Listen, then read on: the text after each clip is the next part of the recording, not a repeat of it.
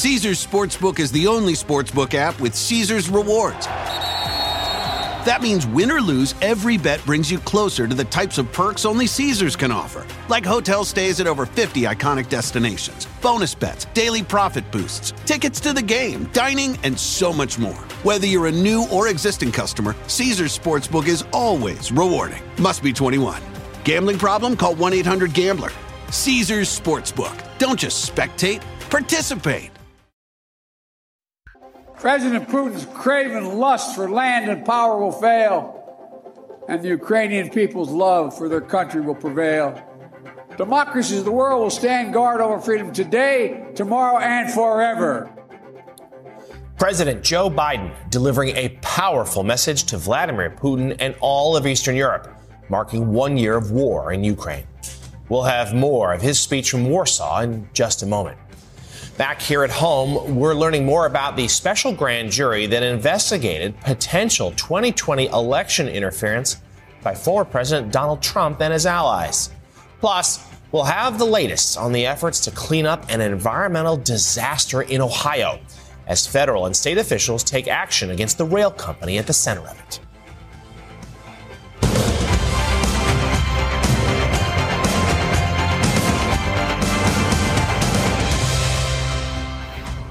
Morning and welcome to Way Too Early on this Wednesday, February 22nd. I'm Jonathan Lemire. Thanks for starting your day with us. Today, President Joe Biden wraps up a historic trip to Eastern Europe. Last night, he gave a speech in Warsaw, Poland, marking one year since the Russian invasion of Ukraine. It followed Monday's surprise visit to Kiev, becoming the first modern American president to set foot in an active war zone where U.S. troops were not on the ground. The president's address yesterday highlighted the resolve of the Ukrainian people and continued to place the blame for the conflict solely on Vladimir Putin. One year ago, the world was bracing for the fall of Kiev. Well, I just come from a visit to Kiev, and I can report Kiev stands strong. Kiev stands proud. It stands tall. And most important, it stands free. One year into this war, Putin no longer doubts the strength of our coalition, but he still doubts our conviction. He doubts our staying power. He doubts our continued support for Ukraine. He doubts whether NATO can remain unified. But there should be no doubt. Our support for Ukraine will not waver. NATO will not be divided, and we will not tire. The United States and the nations of Europe do not seek to control or destroy Russia. The West was not plotting to attack Russia, as Putin said today. And millions of Russian citizens who only want to live in peace with their neighbors are not the enemy. This war is never a necessity. It's a tragedy. President Putin chose this war. Every day the war continues is his choice. He could end the war with a word. It's simple.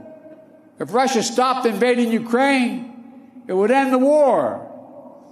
If Ukraine stopped defending itself against Russia, it would be the end of Ukraine.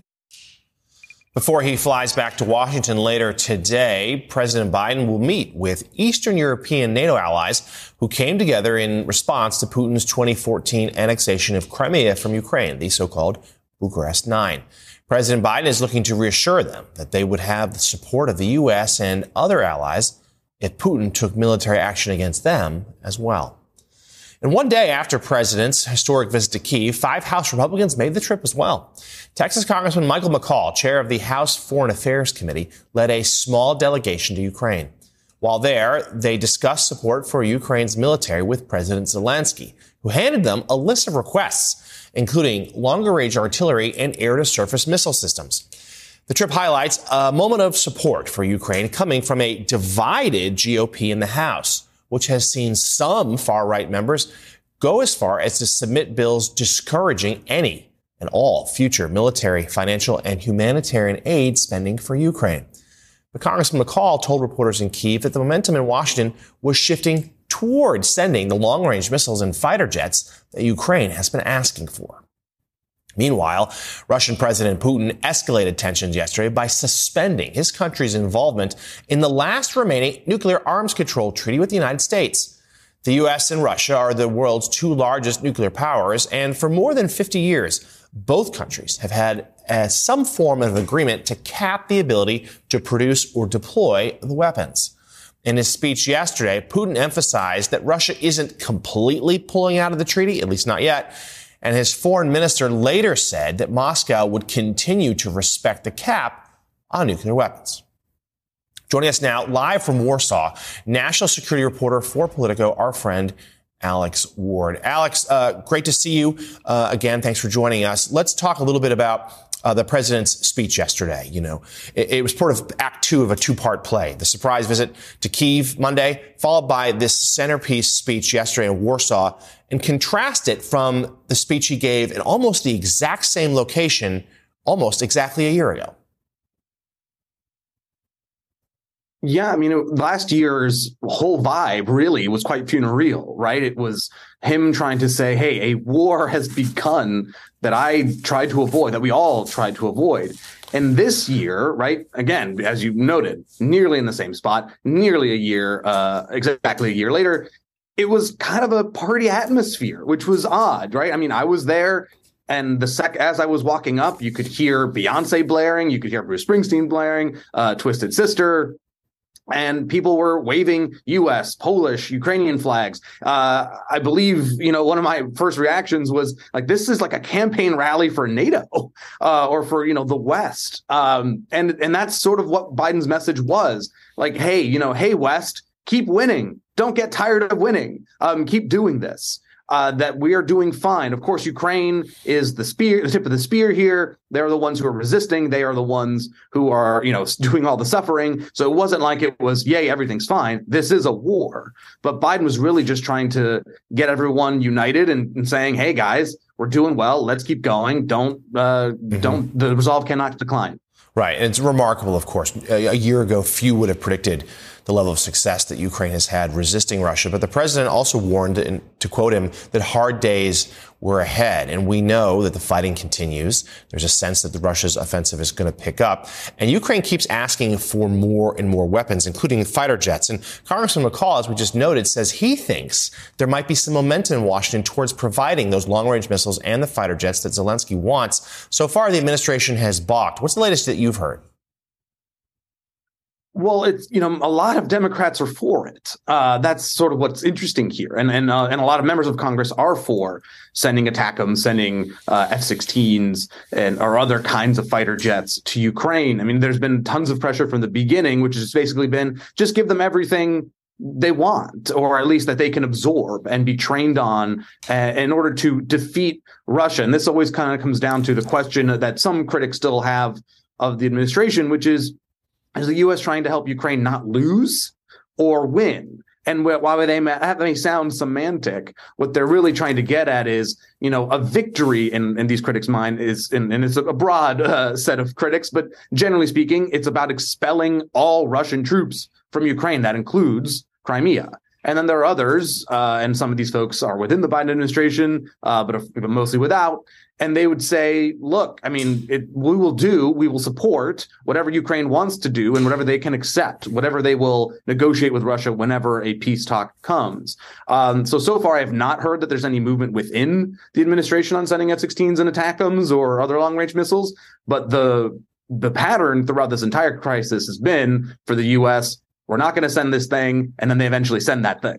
Right. We'll certainly keep an eye on that going forward. Alex, uh, lastly and briefly, we heard from President Putin yesterday in Moscow, but perhaps more importantly, even than his bluster, uh, was the fact that there was a visit from the Chinese foreign minister uh, to Moscow. What's the latest there in terms of whether China is going to increase or reduce its support for Moscow?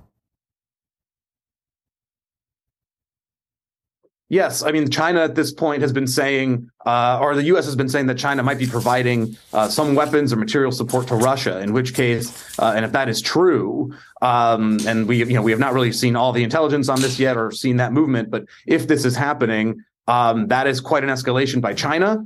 and, and in which case uh, this war will have gotten quite more World War E um, than than before. So the U.S. has been warning about this, and uh, will and it looks like the partnership between Russia and China, if true, uh, is only growing stronger, not weaker. Yeah, and certainly there'll be major ramifications economically and militarily if that is the case. Live from Warsaw, national security reporter for Politico Alex Ward. Thank you so much for joining us today.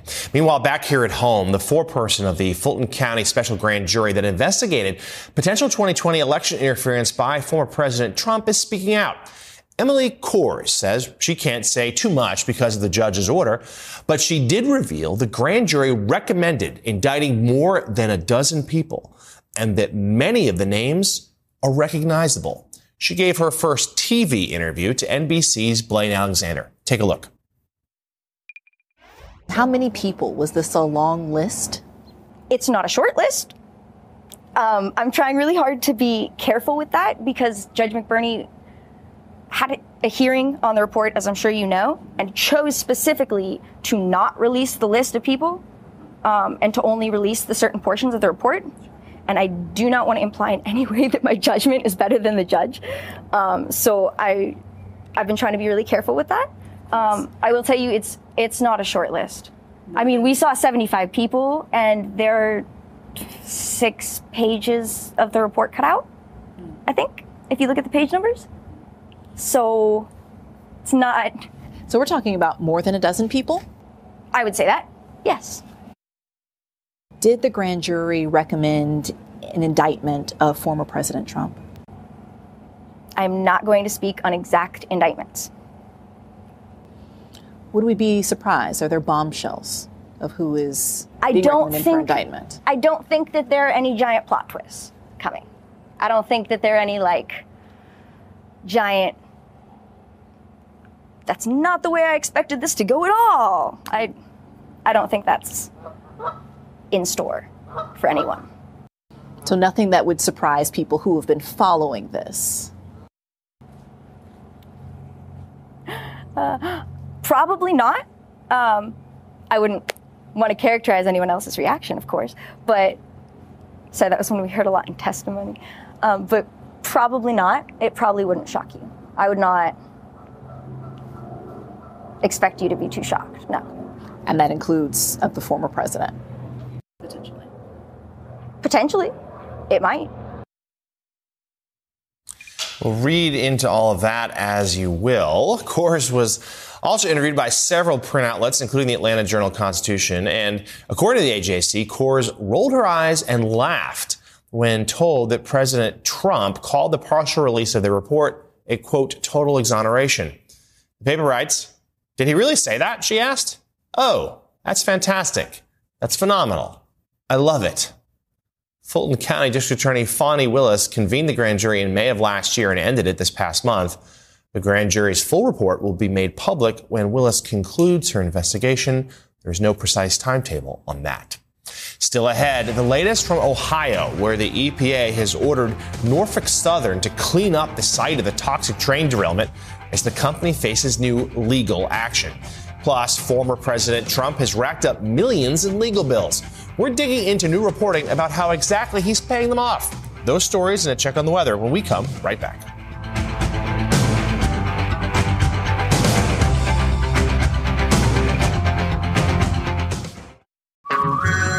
Hello, America. It's Ted from Consumer Cellular, the guy in the orange sweater, and this is your wake up call. If you don't have consumer cellular yet, now is the perfect time to switch and save. For a limited time, new customers can get wireless service for as low as $15 a month for your first year. Yep, the same exact nationwide coverage as the leading carriers for $15 a month for an entire year. What are you waiting for? Call 1 888 freedom or visit consumercellular.com and use code radio15. See consumercellular.com slash first year 15 for promotional details.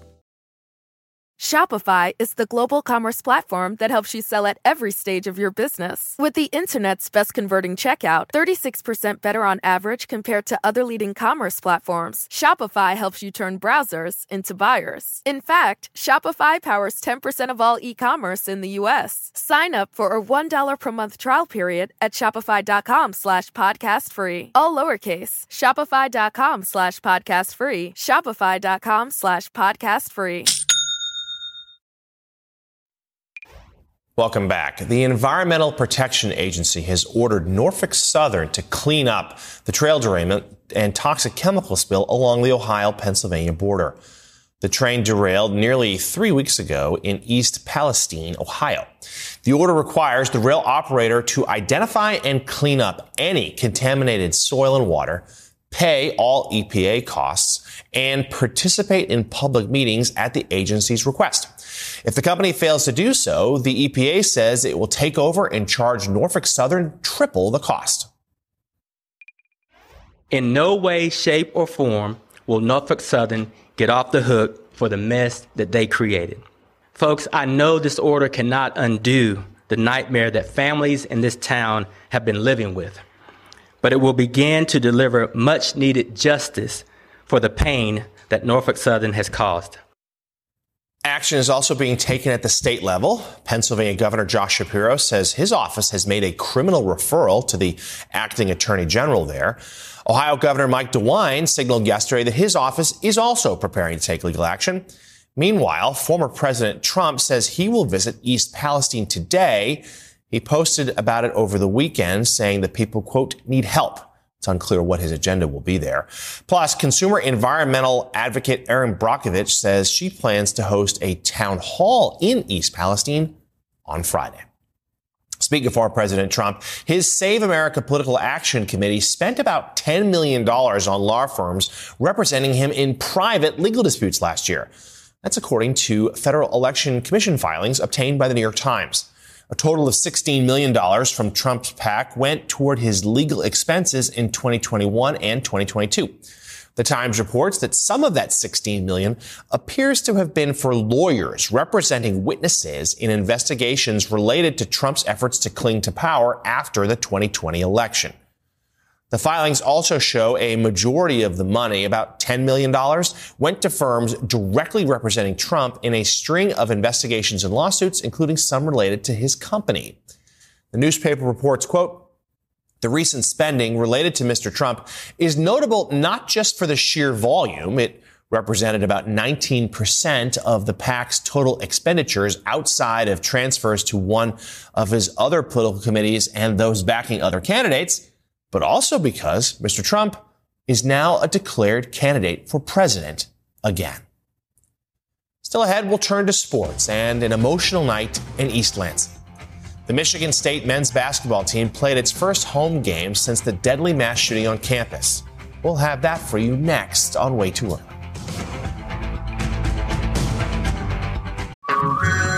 Hello, America. It's Ted from Consumer Cellular, the guy in the orange sweater, and this is your wake up call. If you don't have consumer cellular yet, now is the perfect time to switch and save. For a limited time, new customers can get wireless service for as low as $15 a month for your first year. Yep, the same exact nationwide coverage as the leading carriers for $15 a month for an entire year. What are you waiting for? Call 1 888 freedom or visit consumercellular.com and use code radio15. See consumercellular.com slash first year 15 for promotional details.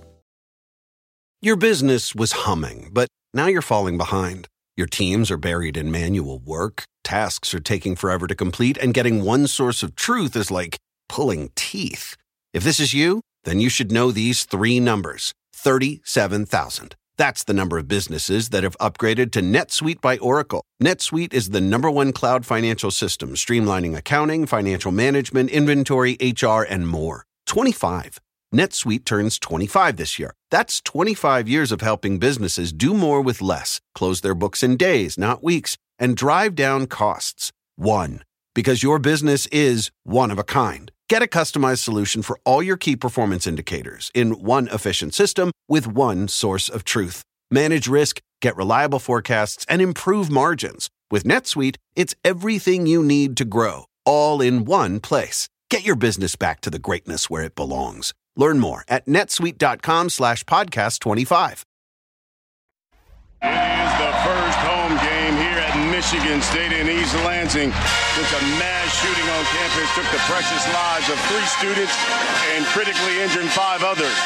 Spartan strong are the words that adorn the warm-up shirts of the Michigan State and the Indiana Hoosier players, as well as signs of strength and unity can be found all around the arena. Indiana has come here to East Lansing And it's been the story of recently.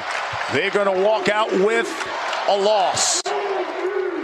Spartan strong. Michigan State earned an emotional win last night, defeating number 17 Indiana 80 to 65 in the Spartans' first home game since a mass shooting on campus eight days earlier. You saw it there. Head coach Tom Izzo fighting back tears after the final buzzer, and he later reflected on his team's return to the court in East Lansing.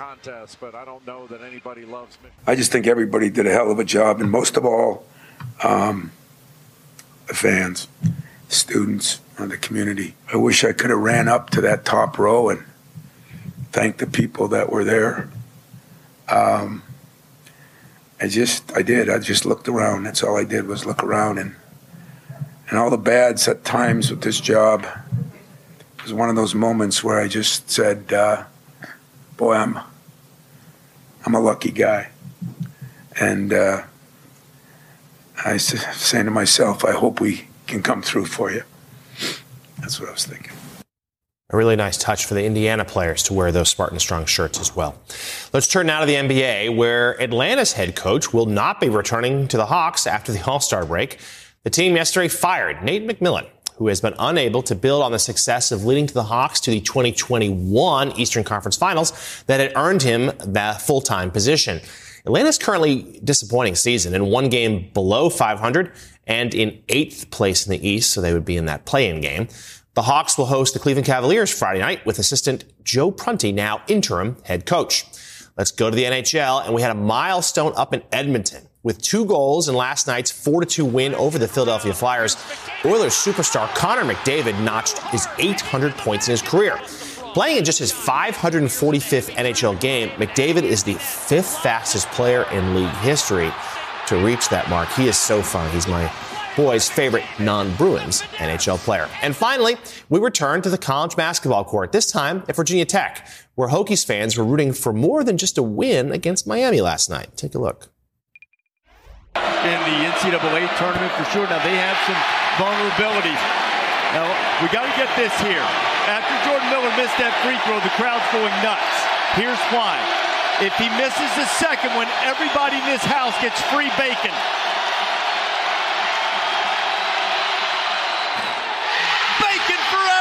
everybody.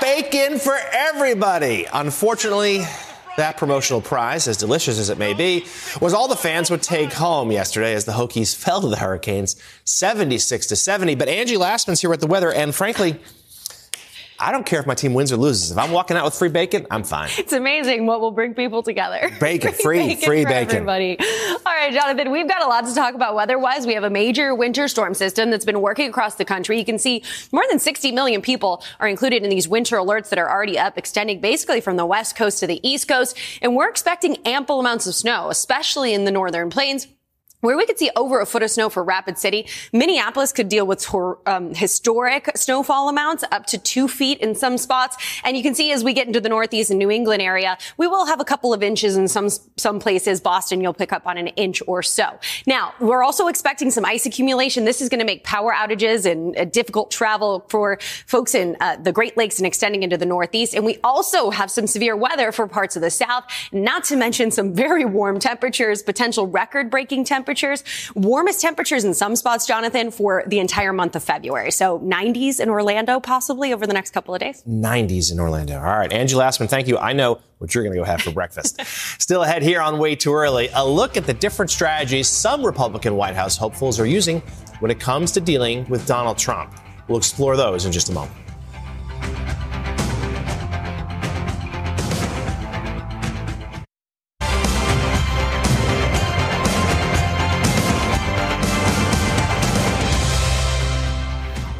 Welcome back to Way Too Early. It is 5:30 a.m. on the East Coast, which means it's 2:30 a.m. out west. I'm John Lemire. Thanks for being with us. Former President Donald Trump is again going on the offensive against the man that many say is his biggest threat to securing the 2024 Republican primary nomination. That, of course, is Florida Governor Ron DeSantis. On social media yesterday, Trump ripped DeSantis for the crowd size at an event he spoke at on Staten Island in New York City this week calling it, quote, small and unenthusiastic. He also blasted Fox News for covering the event while ignoring a recent rally of his own. In a second post on Truth Social, Trump unveiled a new nickname for DeSantis, Ron DeSantis, which is an apparent play off of his previous Ron DeSanctimonious insult. He stayed away from Meatball Ron, even though all agree that's a classic. In that post, Trump also went so far as to praise former Florida Governor Charlie Crist, a Republican turned Democrat, as a way to try to dismiss DeSantis' popularity in the state. Of course, DeSantis routed Crist last November. Trump's also seizing on a proposal made by one of his 2024 primary opponents, Nikki Haley, seemingly in an effort to one up her. After Haley called for mandatory mental competency tests for politicians over the age of 75 last week, Trump took things a step further yesterday. On social media, he called for both mental and physical fitness tests for all presidential candidates, writing, quote, being an outstanding president requires great mental acuity and physical stamina. If you don't have those qualities or traits, it is likely you won't succeed. It's unclear if Donald Trump has looked in a mirror recently. Meanwhile, Republicans with an eye on 2024 appear to be using different strategies when it comes to dealing with Trump.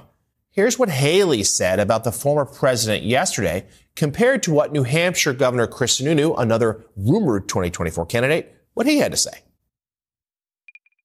How do you beat Trump? You know, I kick forward. I talk about Joe Biden. I'm not worried about Trump. This is about making sure we do something different and leave the status quo behind. We mm-hmm. can't keep losing. It is time that Americans know what it's like to win again. We have lost enough. We've talked about bad past history issues enough. Let's start focusing on getting our country back. Let's get rid of socialism. Let's get rid of this defeatism and let's show our kids what it means to love their country. A strong America, a proud America. That's what we're going to do. Look, my message to President about President Trump is we thank you for your service, great, but we're moving on. Americans are not in the mode of just settling right? We're never going to say that the next, the best opportunity for tomorrow's leadership is yesterday's leadership. We want the next generation. We want the next big idea. We want the next piece of technology. And so it is in the American spirit to say we're going after the next thing and the next individual to lead our party and to lead this country. So it could be a variety of individuals. I just, um, former, the former president is kind of baked in. Either you're with him or you're not. I don't think anything is going to get his poll numbers up. And as this race actually heats up and people start paying attention, there's just going to be a lot of other options on the table. Joining us now, national politics reporter for The Hill, Julia Manchester. Julia, good to see you again.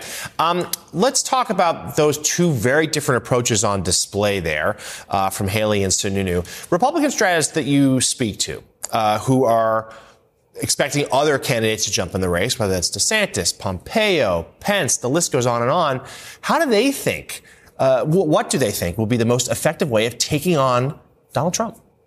Yeah, it's good to see you again, too, Jonathan. Look, I think going forward, a lot of Republican strategists are saying that they really need to hone in on this line of a new generation. You saw Sununu and you saw Haley mention it there. And a lot of that could be related to age or maybe even a change in policies. However, um, I think it's mostly age because you hear Republican strategists and operatives saying that, you know, Republican primary voters don't necessarily have a problem with Trump's policies. Trump's policies policies um, are very popular with those voters. However, um, a lot of Republican primary voters, and you see this poll after poll, are really pushing for a new generation, sort of a new, fresher face to lead the party. And I think you are seeing a number of potential 2024 contenders really zero in on that. And it's not just the 2024 contenders, Jonathan, that are talking about this. I thought it was remarkable to hear Sarah Huckabee Sanders, the Arkansas mm-hmm. governor, in her State of the Union address, while she praised Trump and her speech was very Trumpian. She talked about the need for new young blood. So I think the status quo, or the, I guess the modus operandi going forward for these 2024 contenders, according to these operatives, are tout Trump's policies, tout that America first, uh, you know, policy platform, but talk about the need for a new generation, which basically means we like Trump's policies, but Trump himself should take a back seat at this point. Yeah, we certainly know, though, that Trump has a loyal base of followers who likely aren't going anywhere. But there does seem to be a hunger, at least in parts of the party, for, yes, a new voice. Um, so far, though, you, I mean, you know, you can't beat something with nothing. And the only candidate who's jumped in is Nikki Haley. What's the early sense as to how the party leaders you've spoken to, as to how her rollout has gone? I've heard really good things about her rollout. And I think, you know, looking at her rollout, it was very well done. And she has obviously an entire news cycle behind her. She's been able to get out in front of the Ron DeSantis's, the Mike Pence's, the Mike Pompeo's, the list goes on, and get that news coverage for herself. Additionally, I, you know, even though um, you know it was a controversial comment, um, you know, a certain uh, comment from an, another anchor on another network about her uh, being past her prime, I don't think that necessarily hurt her because it's drawing a lot of the attention to her and really drawing attention to the fact that she's the only woman, you know, potentially maybe uh, South Dakota Governor Kristi Noem could jump in, but it's drawing attention to that, and she's able to talk about that, to speak about that. So I think that's good in its own right. And she's look on, in terms of chatting about what's happening on the ground. She had her rollout in a major swing, uh, or swing or early primary state, I should say, of South Carolina, and she's getting out to Iowa and New Hampshire early as an official candidate. That being said, though, I think once the, once the legislative session wraps in Florida, you're going to see Ron DeSantis start to jump in. Tim Scott, another South Carolinian, very much leaning towards this. Um, you know, other candidates, Mike Pence, or potential candidates making the rounds as well. So it's not going to be the Nikki Haley show for much longer. Yeah, Haley got attention and fundraised off of that cable news comment. Mm-hmm. The Hill's, Julia Manchester, good work. Thanks for being with us this morning. Still ahead here, we're going to go live to CNBC for an early look at the markets following the worst day on Wall Street of the year so far. Oof. Plus, Meta takes a page out of Twitter's playbook with new plans for paid subscriptions to both Facebook and Instagram. We'll have the details next on Way Too Early.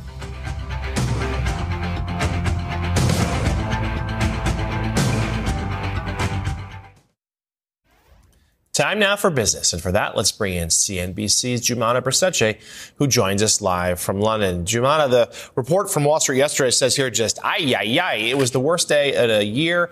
Uh, markets crushed. Um, what led to such a disastrous day, and how are things looking this morning? Mm, I believe that is the technical sound, the III sound, mm-hmm. especially because yesterday was the worst trading day of the year so far. Not a good one at all. We saw the S&P and Dow and the session two percentage points lower, the Nasdaq down two and a half percentage points lower. Investors once again are fretting over rising interest rates, especially with the 10-year yield now approaching four percent and the terminal rate now approaching 5.4 percent. But it wasn't all in interest rates. There's a lot of focus as well on company earnings. Home Depot in focus. The stock was down seven percentage points after posting a subdued outlook for the rest of the year, concerns about consumer demand for the rest of 2023. But today, futures are kind of looking a little up. They're trading around the flat line. The focus is going to be on those FOMC minutes. Those will be a read across from the last Federal Reserve meeting. Perhaps we'll get more clues on how they're thinking a little bit of green on the board there, at least to start the day. So, Joumanna, according to a Bank of America research note, Meta's new verified subscription service could land nearly 12 million subscribers by 2024. Tell us about the subscription service and how do you think they'd make that number?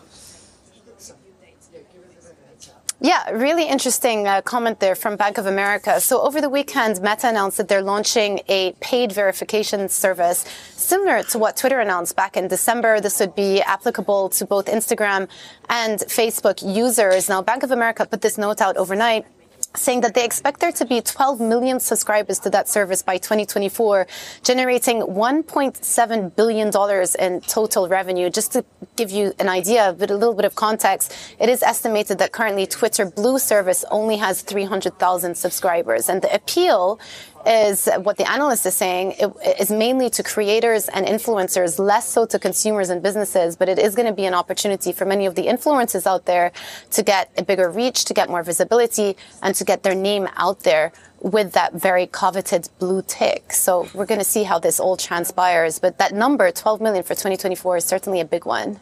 Yeah, the Musk rollout of the verified users halting, uh, to say the least. Uh, Joumanna, uh, quickly and lastly, spring break prices surging as travelers look to return to pre pandemic yes. bookings in the weeks ahead. That's right. Spring break demand is back and it's boosting hotel prices as well as, well as airfare prices. A travel app Hopper said that domestic airfare is now averaging $264 a round trip for March and April. That is up from 20% a year ago and still 5% above pre-pandemic levels. The CEO of Frontier Airlines told CNBC that this is expected to be the strongest spring break ever. And the reason for that is it is the first spring break in the Biden administration since those negative COVID test requirements were removed. So people are back and doing a bit of revenge travel, as they call it. Revenge travel. Sounds fun. CNBC's Joumanna Bercetche live from London. Thank you as always. Still ahead, we're going to move back to the war in Ukraine with expert analysis on the state of the conflict from a retired U.S. Army colonel. Plus, we'll dig into a new round of Russian sanctions that are expected to come from the Biden administration.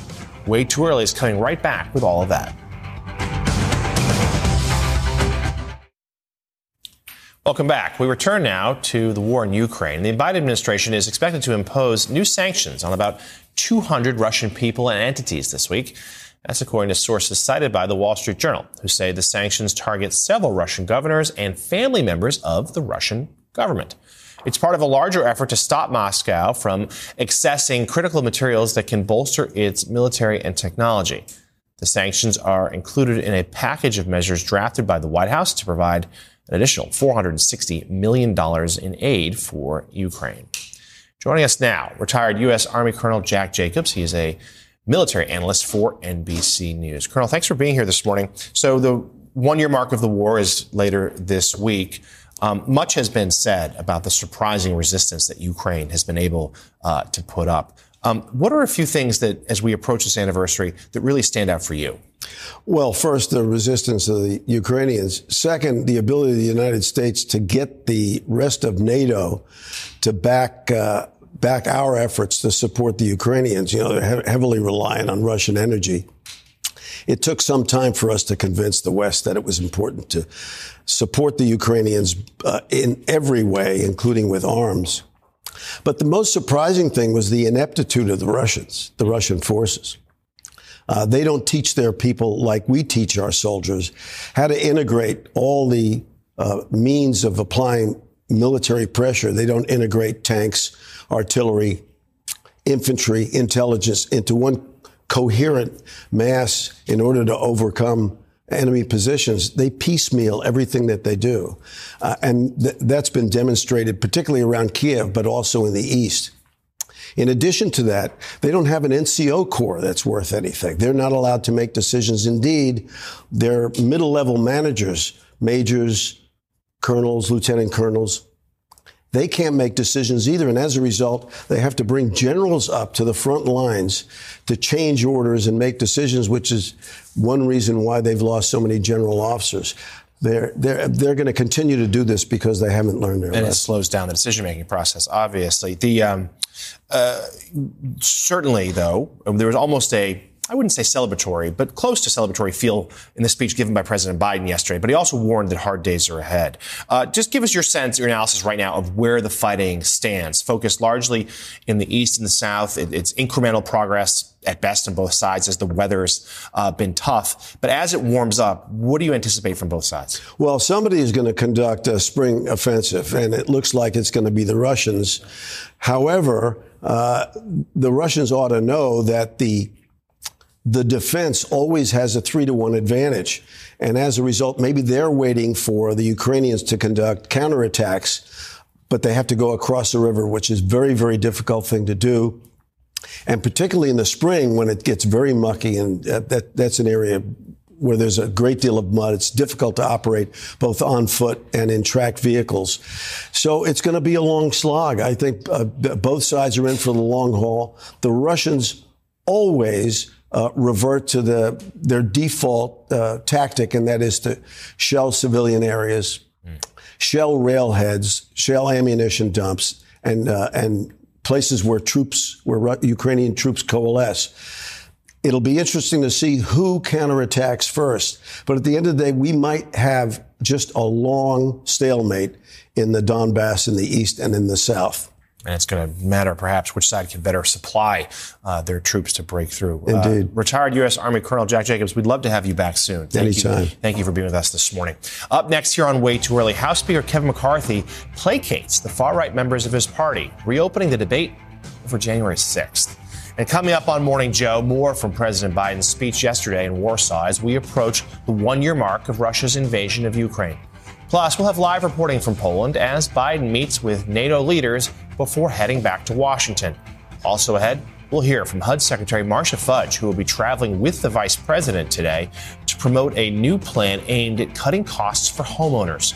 Morning Joe is just a few short moments away.